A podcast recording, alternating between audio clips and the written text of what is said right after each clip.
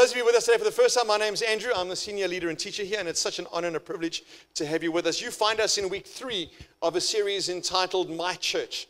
We believe that there are some things about our church, not only our church, but if we do them right, our lives, that can kind of make us live a life a little bit differently. And so we've been looking at how we would take this, uh, the line My Church, and then we finished the sentence. And so in the first week, we looked at the whole concept of My Church enjoys life. Last week, we looked at the whole topic of my church empowers people. And so this morning, we want to go a little step further and we want to speak into that a bit and, and just see what that looks like. And um, so, if you're here for the first time, I want to say to you that if you never come back again today, some of these principles, not only for churches, but they can apply to your life as well. And if you put those things into play, then I can guarantee you your life will become so much better as well. Because everybody knows that it's nice to hang around someone who enjoys life. I mean, so often, I think Christians, we get a bad rap. Looks like we've been baptized in vinegar. We suck on lemons all the time. And people say, like, I don't really want to spend time with Christians because they're really, they stand more for what they're against than for what they're for. Ever notice that? That so often churches and Christians, we, we, everybody knows what we're against. We're against this and we're against that and, and driving fast and driving slow and wearing this and wearing that, but hardly ever know what we're for. And, and we don't want to be known like that. We want to be a church that is what people, let's try that again. We want to be a church where people understand what we're known for, not what we're against. And so we want to enjoy life to the full. We've only got one life to live. You and I are not getting out of this life alive, and so we need to make the most of that life. And having said that, though, I mean, I don't know about you, but I hope this morning your worship this morning reflected your response to the sport that happened yesterday. Uh, suddenly, a little bit of nervous coughs happening there. I, I am unashamedly a Blue Bulls fan, and I screamed and shouted and went ballistic hoping, hoping, hoping, and praying that we would beat that blue and white team. Um, but God has other plans for us, um, bigger plans than the Currie Cup. And so um, I don't know what they are. I'm praying that He's revealing them to me slowly but surely. But what I've learned is this is that God is teaching me humility.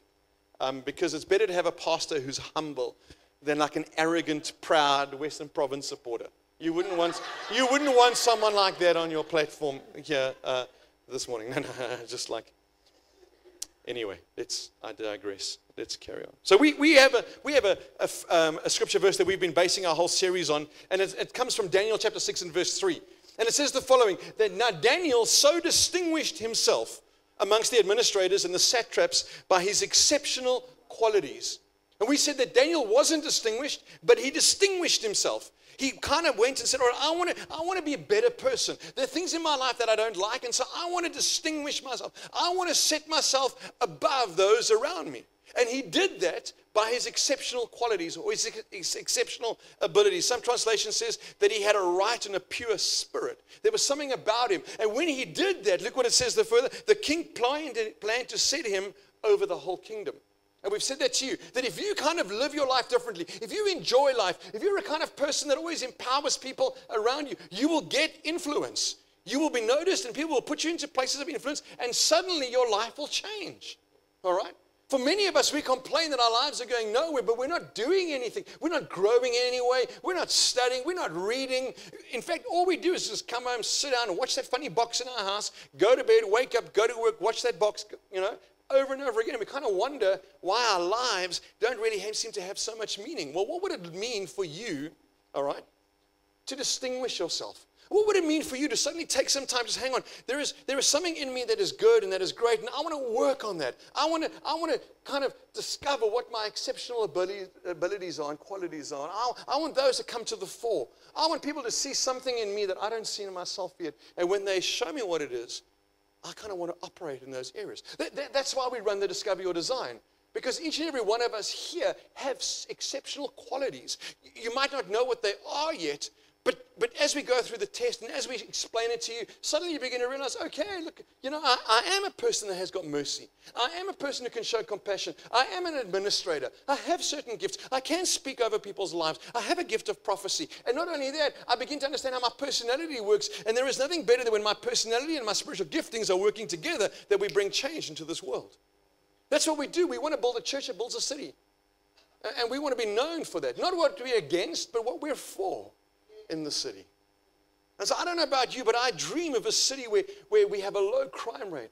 I dream of a city where corruption no longer exists. I dream of a city where my children can run around and play outside and I'm not worried and looking to see who drives past. I, I want to live in a city. It's not an exception to the rule, that should be the norm. And we want to speak that in. We pray that over our city.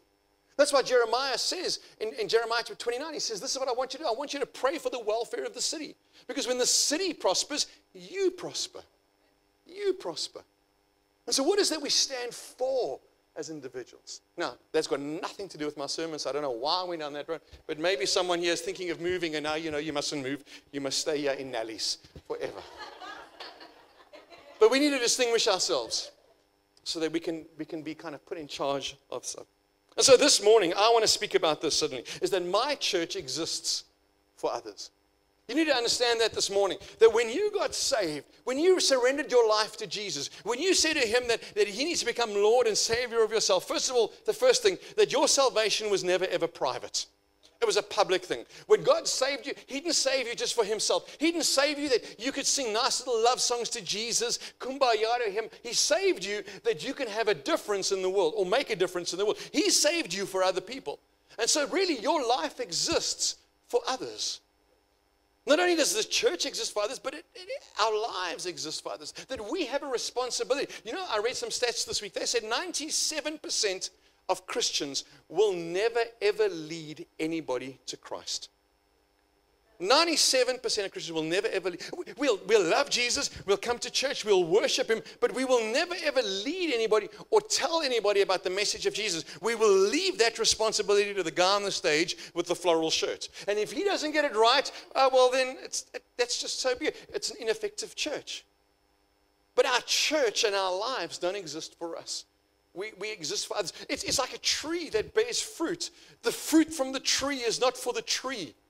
The fruit that the tree bears is for everybody else. The river that runs doesn't run for itself, it runs that it gives life to everything on the banks of it. Our lives aren't for ourselves, they're for everybody else. That's why when Eustace says that the more I work and the more I earn, I realize that I'm not working to earn a living, I'm working to earn a giving. Because as I do that, I realize I can make a difference in other people's lives. Listen, there are people here today that have been blessed financially. You have, and you don't know what to do with it. And we're saying, well, we can show you what to do with it. It's a burden you have to carry, and we're sorry for that, but we'll help you. Some of us have got other burdens to carry. But your life is not for yourself, it exists for other people. And so I want to say to you this morning, unfortunately, if you've come here hoping this morning that you want to get a message that's going to kind of make you feel good, and, and you'll be, I want to say to you, it's not for you. The, the, this message is for those who aren't here yet this morning. I'm just telling it to you so that you can go and tell those out there that they need to come in here. You see, as soon as we make the whole message of Jesus for us, as soon as we make the message of Jesus just kind of personal and all from us, it eventually kind of begins to rot and begins to stink. That, that's why in the Old Testament, in the book of Exodus, when they speak about those who were um, wandering, remember, in the desert for 40 years, God says to them, Don't worry, I'm going to supply your food for you. And one evening, what happens? They walk outside and the stuff kind of falls down on the ground and they say, What is it? Which is actually the word manna. And they pick it up and they begin to eat it. And God says to them, oh, This is what I want you to do. I only want you to take what you need for today. Don't kind of take for tomorrow, just for today. But, but there were some people there that had spent time with Liberty Life consultants and had spoken to the Discovery consultant. The Discovery said, You need something for a rainy day, are you? And so they said, I no, no, no. We're going to take not only manna for today, but we're going to take manna for tomorrow. What happened when they woke up the next day? It was fraught. Why? Lord, give me my daily bread. Give me today what I need. Tomorrow, tomorrow looks after itself. Give me what it is today. How can I have what I need for today? And I think if we can live our lives like that, that everything that we do is for today, and Lord, tomorrow you're going to give me what I need for tomorrow, then I kind of live my life not for myself anymore, but I live my life in the trust that there is a God who provides and looks after me. The same way when it comes to sharing the message of Jesus. Lord, I know what you've done in my life today. Help me to live that life into other people. So, there are a couple of things that I want to share with you this morning. And there are three fundamental truths that, that I want us to look at this morning. And I love what the message says. It says this it says, The real religion, the kind that passes muster before God the Father, is this reach out to the homeless and the loveless in their plight. true religion, to look after the widows and the orphans. That's kind of what it is. Reach out to them, make a difference to them. And listen, there are some of us over here that have the ability to do that. And so the first thing I want to share with you this is that we are blessed, and you might know this already, to be a blessing. We are blessed to be a blessing. Genesis 12, 2 says the following I will bless you, and you will be a blessing to others in this world. Everything that we have, everything that we own, everything that we desire, everything that we accumulate is not for ourselves, it's for everybody else. Why? So that they may know of the wonders and the glories of the God that we worship. And that's why we live. My life, Paul says, is being poured out as a drink offering before everybody else. Our lives need to reflect the story and the wonder and the majesty of Jesus. And when God blesses me, I need to realize that every blessing that I have is not so much for me. It's good for me, but I need to kind of give it to someone else. I told you before, we spoke about two seas, remember? We spoke about the Dead Sea and the Sea of Galilee. The Sea of Galilee is fine. The river runs in and the river runs out, and it's wonderful. The Dead Sea, everything runs in, but nothing goes out. And I want to say to you, if God blesses you and God has blessed you with many things and it kind of doesn't go out and you don't use it to change or bring change in the world, eventually you are going to frot and you're going to stink. May that be a prophetic word for nobody here this morning. And I'm not saying financially, I'm just saying that God has blessed each and every one of us with so many different gifts and talents. If we hoard it for ourselves, we do an injustice to the kingdom of God. Because every person here is a blessing. Every person here has got something inside of them that they can use to kind of change the world. Listen, you've heard me say it over and over again. The seat in front of you or next to you that is empty is never going to go to heaven. But a person in that seat is going to go to heaven. And so often we say to ourselves that we want you to invite your friends and, and all that. that that's great yesterday I, I, I, have this wonderful barber that I go to, a wonderful guy, and um, we sit and we chat every time I have my hair cut there. And I know he's not of this faith, and um, we chat about all kinds of things. And he's telling me about his girlfriend at the moment that's going through quite a bit of. Um, she went into hospital because she's got um, uh, tumors on her stomach, and they had them removed and all that. And we chat, and I'm saying like, oh, that's you know, he knows what I do for a living. He knows I'm a pastor and all that. And he's like, I, I want to come to your church someday. I said, you're welcome to come. Yeah, but they're going to know that I'm a Muslim. I said, and? I said, you don't walk in with a sign that says, look at me. Said, you're welcome to come. We got dodgy people in our church. I didn't, I didn't say that's why you can come. I didn't. But, but you're welcome to come. You're welcome to come. And I think if people like that begin to come to church and they kind of begin to realize that, hang on, this, this is an, an accepting place. It's a place where, where people reach out to me. So, you know, we, we sat there and all that. And I said to him, you know what, I'm, I, I just want you to know your girlfriend can be assured of my prayers and our congregation's prayers. We'll pray. For me. I said, absolutely. Because everything that God has done for me in my life is not for me, it's for everybody else. And there are people in your life that you're going to bump into this week that you're going to need to have to speak about the love of Jesus in their lives.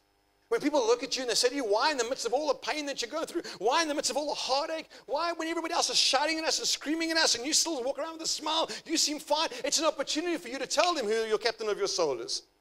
It's an opportunity for you to tell them, Dang, there is one who is my peace and my comfort, and he can be yours as well.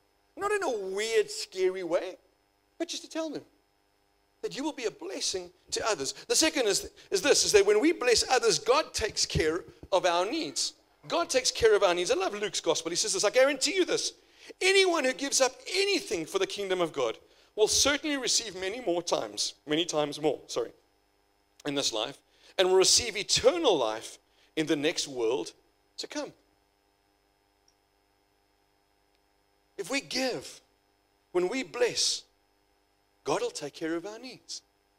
And I think for many of us, we believe that, but we just don't live it we just don't seem to live in that space. Maybe that's why when Luke writes, he says the following He says that give your life away and you'll find your life given back to you. But not nearly given back to you, given back with bonus and blessing. How would it be like for us to receive that every single week, every single day? Not just like, oh, wait, oh, December's coming, bonus time. But what would it be like if we, we realized that every time we give away of ourselves, God gives back to us? Every time I give away compassion, every time I, I, I, I give away humility, every time I pray for someone, God gives back to me. God kind of works in my life. God shows me, hang on, this is what it's like. For, for many of us, I think the hardest thing for us to do is to kind of live a life of compassion. And we pray that, Lord, I wish I could be a compassionate person like you. Lord, I want you. But I want to tell you this is one of the scariest prayers you can ever pray because when God shows you the world through his eyes, it'll wreck you. But Lord, I want you to do that because I want to see the world the way you see it. I want to see the needs in this world like the way you see them. Because only when we do that will we be moved to action. We'll be moved to action. Sometimes we need God to kick us in big ways before we move. I, I pray I'm never like that. But a couple of weeks ago, I had the honor and the privilege of, of, of doing weddings. I get to marry people. Um, I often say I married him, and they say, but I thought you married already. So I get to do the wedding of the people. And um, uh, I married uh, Justin and, and Simone, um, who now are living in LA. And um, you might have read about him in the paper. He was blind, and they're going through this whole big testing for his eyes and all that.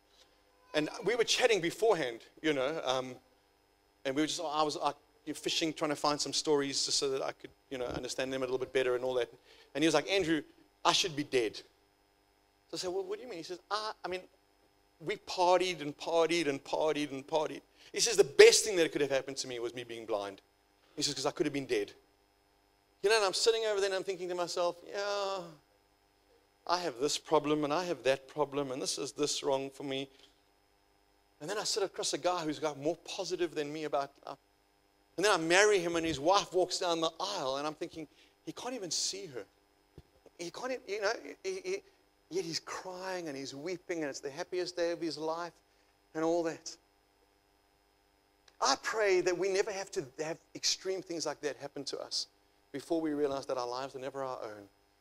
That God will take care of us when we're blessings to other people. Now, suddenly, his life has turned 180 degrees around, sold out for Jesus, making a difference. Speaking, they're involved in Hillsong LA. They, every time they get up and they mention, you know, when Phil Dooley goes and preaches over there from Cape Town, they're like, whoa, that's from our country, you know even though he's Australian in LA, but they recognize him as a South African. But, but, but their lives have changed. And I think us, so many of us over here kind of say we'll, we'll sell our lives out to Jesus, we'll do something for Jesus when he kind of does something big in my life. Listen, you don't need to be blinded for God to do something big in your life. You need to realize that you were destined for hell. Now you're saved and God can work in you today. I don't think we realize how big a miracle that is in our lives.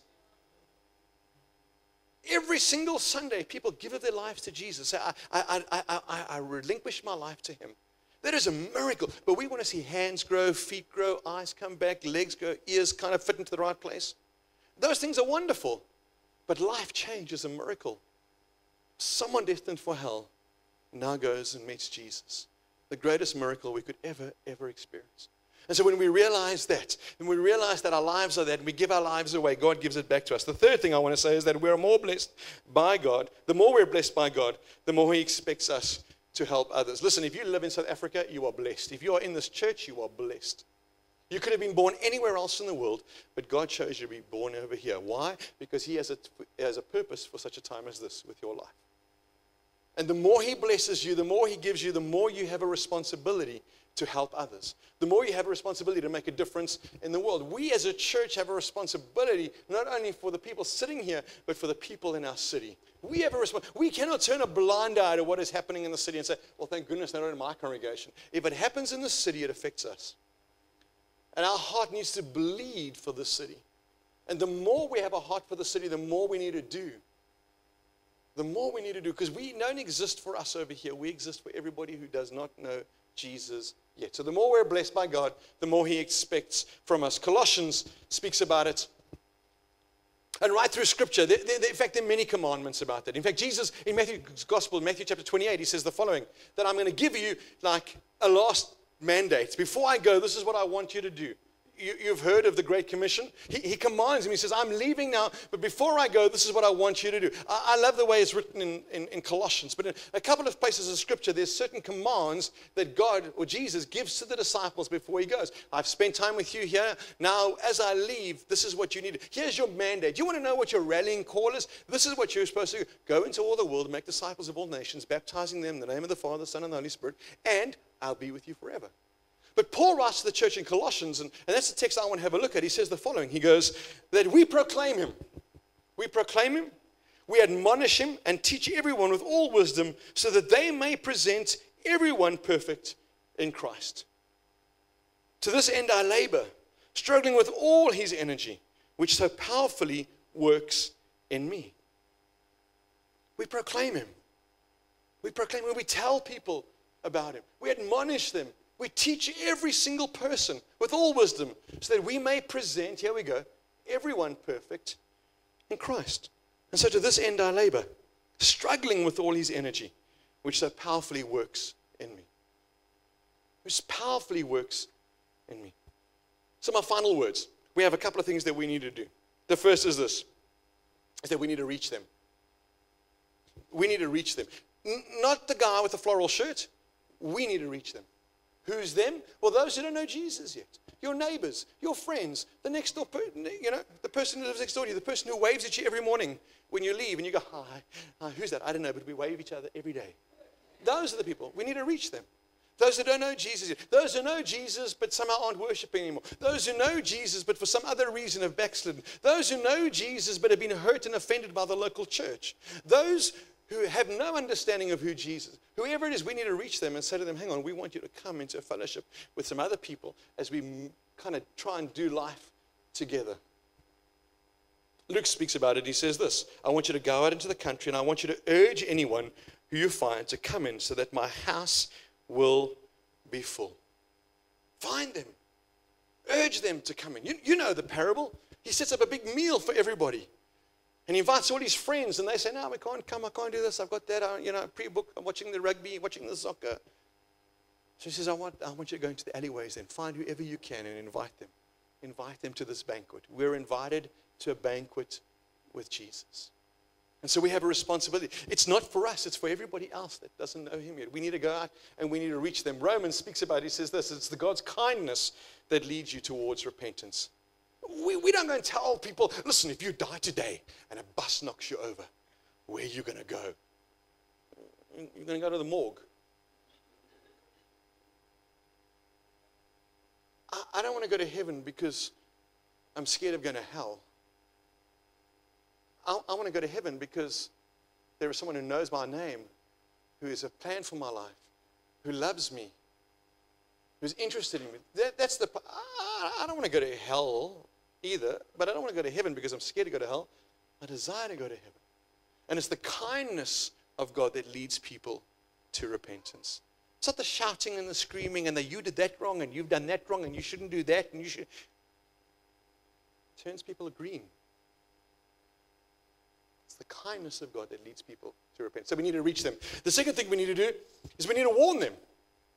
We need to warn people. And I think so often we think, well, there's no way I'm going to do that. But listen, in our church, we believe in four things. We want you to know God, we want you to find freedom, we want you to discover your purpose, and we want you to make a difference. Know God happens here on a Sunday morning at church. Opportunity to worship God, meet Him, know Him over here. Find freedom happens in small groups. You need to plug yourself into a circle, spend time with other people. Discover your purpose. Well, how to become a leader, how to make a difference, understand your personality, and then make a difference. Well, serve on a dream team or a volunteer team in our church. Th- those are the four things that you need to do in this church. But warn them, Paul speaks about this, is that when you're living together in small groups, when you and I are in a relationship with one another, that you and I have a responsibility to hold one another accountable then I need to be able to speak into your life. Because, listen, you and I, we accept Jesus, we're fine. We go into small groups. Why? To find freedom, because there's still things in our lives that we need to work through.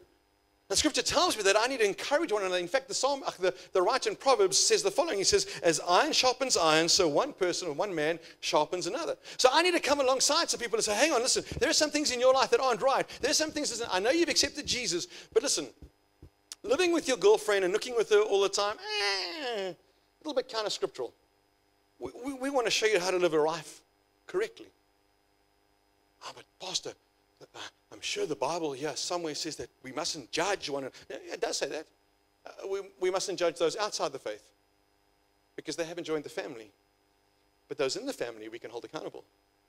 Those in the family, we can warn and say, this is what you, how you need to live your life. This, this is the mandate. When you, when you surrendered your life to Jesus, you took his word at face value. And so if his word says that, we believe that and we honor that. So we need to warn people and encourage people. Maybe that, that's the wrong word, warn. But we need to hold people accountable. Saying, I, ha- I haven't seen you in a while. What's happening with you? Are you still fine? Can I pray for you? Can I encourage you? Can I come alongside you? Can I uplift you? We need it. So we need to reach them. We need to warn them. We need to teach them. We need to teach people. My biggest fear ever in church is that in all the time that you come here, if you joined us in January 2018 and you leave us in December 2018, that you've never ever grown in your faith, then we, we have failed miserably then. But we want to be a church that teaches people. In fact, Scripture speaks into that. It says that. It says Ephesians, it says, God gave some to be pastors to prepare God's people for works of service, so that the body of Christ may be built up until we all reach unity in faith and in the knowledge of the Son of God, and to become mature, attaining the full measure of the fullness of Christ. God gave some to be pastors. It's not a title I hold, it's a function that I perform. And the function that I perform is to prepare God's people for works of service. The whole reason that I exist is to work myself out of a job. That's it. I become successful when I no longer have a job. When you said Bella and you used to say to me, Don't worry, don't you don't even have to come to church on Sunday. We've got it sorted. I'm going to preach, so someone's going to do that, everyone's going to lead worship, someone else is going to dance. You just said, I have then arrived. Why? Because the purpose is to create or to teach the saints to do the work of the ministry. It, it, it's not like you come here and you watch us do it. No, no. You do the work of the ministry. And so we reach them, we encourage people, we warn them, and we teach them and say, you don't have to have this guy up front here. Pray for everybody. You can pray for people. You don't have to have this guy up front here speak words of prophecy over people. You can speak words of prophecy over people. You, you don't have to let this guy go and visit you in hospital. Listen, you don't want me visiting you in hospital. I'm awkward in hospital when I have to come there and there's pipes and all kinds of things. I'm, I come in very quickly and I'm hello, hello, hello. And then I leave and you're like, was he even here? You know. But somehow we've kind of believed that if the pastor comes to the hospital, I'm going to get healed quicker. No, it's the worst thing you can have for me to come there. I get all skitterish and nervous and kind of touch things and then, you know. But there are other people that walk into a hospital and the whole place knows they're there. They're seated here in the congregation. It's not me. I've got other things that I can do well. Don't know what they are yet. I think it's dance. I'm trying to figure that out. One day, you shall see me dance. To prepare God's work, people, prepare God's people for works of service, so that the body of Christ may be built up. That's what it's for. It's not about you. It's about building the people around us up, making a difference in the people seated next to us. So we reach them, we warn them, we teach them. And then the next one is we help them reach their full potential. That, that's the reason we exist as a church, is to help people reach their full potential in Jesus. You can wear a cape and you can run around like that. But Ephesians chapter 2:10 says the following: that we are God's workmanship created in Christ Jesus to do. To do. We have a responsibility to do good works which God prepared in advance for us. You have good works that you need to do. You have good works that you need to do in this world. You, you cannot just coast through life thinking, I've accepted Jesus and that's it, and now I'm just going to wait my days out. And maybe one day when I'm old and gray and I go to bed at night and I sleep, I will wake up in eternity. You have a responsibility until that day. You have works to do. Each and every one of us have works to do. Not that our works earn us our salvation. We're saved by grace. We've spoken on that. But my works that I do after that make a difference in the kingdom. You don't think you have works to do? Look at the open seat next to you. You have someone that you need to invite. You have someone that you need to pray over. Think of your colleagues at work that are going through something. You have the responsibility to pray and intercede on their behalf. Think of your spouse that isn't here. both ways. Just, I always think of spouse as a male term. Think of your spouse and your spice, and then you need to. But you have a responsibility to pray over their lives, hold them accountable, bring them into relationship. We are God's workmanship, created in Christ Jesus to do good works, which God prepared in advance for us before the foundation of this world. I never want you to leave here thinking that you don't have a purpose and a plan in this world. Before you were even formed, He had a plan for you, and He had a purpose for you. And He's not shocked that you're sitting here. He's not astounded that you walked into church this morning, maybe for the first time in, in many, many years. He's like, oh my word, angels, come ch- look who's in church today. He, listen, there is nothing that you do that surprises God. Nothing that you do that surprises Him. And if you're here today for the first time in a long time, He knew you were going to be here today. He ordained today to happen for you. If you've been coming every single time and this is just kind of, He knew that as well. But He wants you to know this morning that your life is not your own. There is a bigger purpose for why you're here, that you exist for others. You are called to make a difference in this world. And so, just as I know my life is not my own, so I know that this church is not my own and doesn't exist for me. It doesn't exist for, for us, but it exists for those yet to come into this place. That others may know of the wondrous story of Jesus. A love so amazing, love so divine, demands my life, my soul, my all. Amen.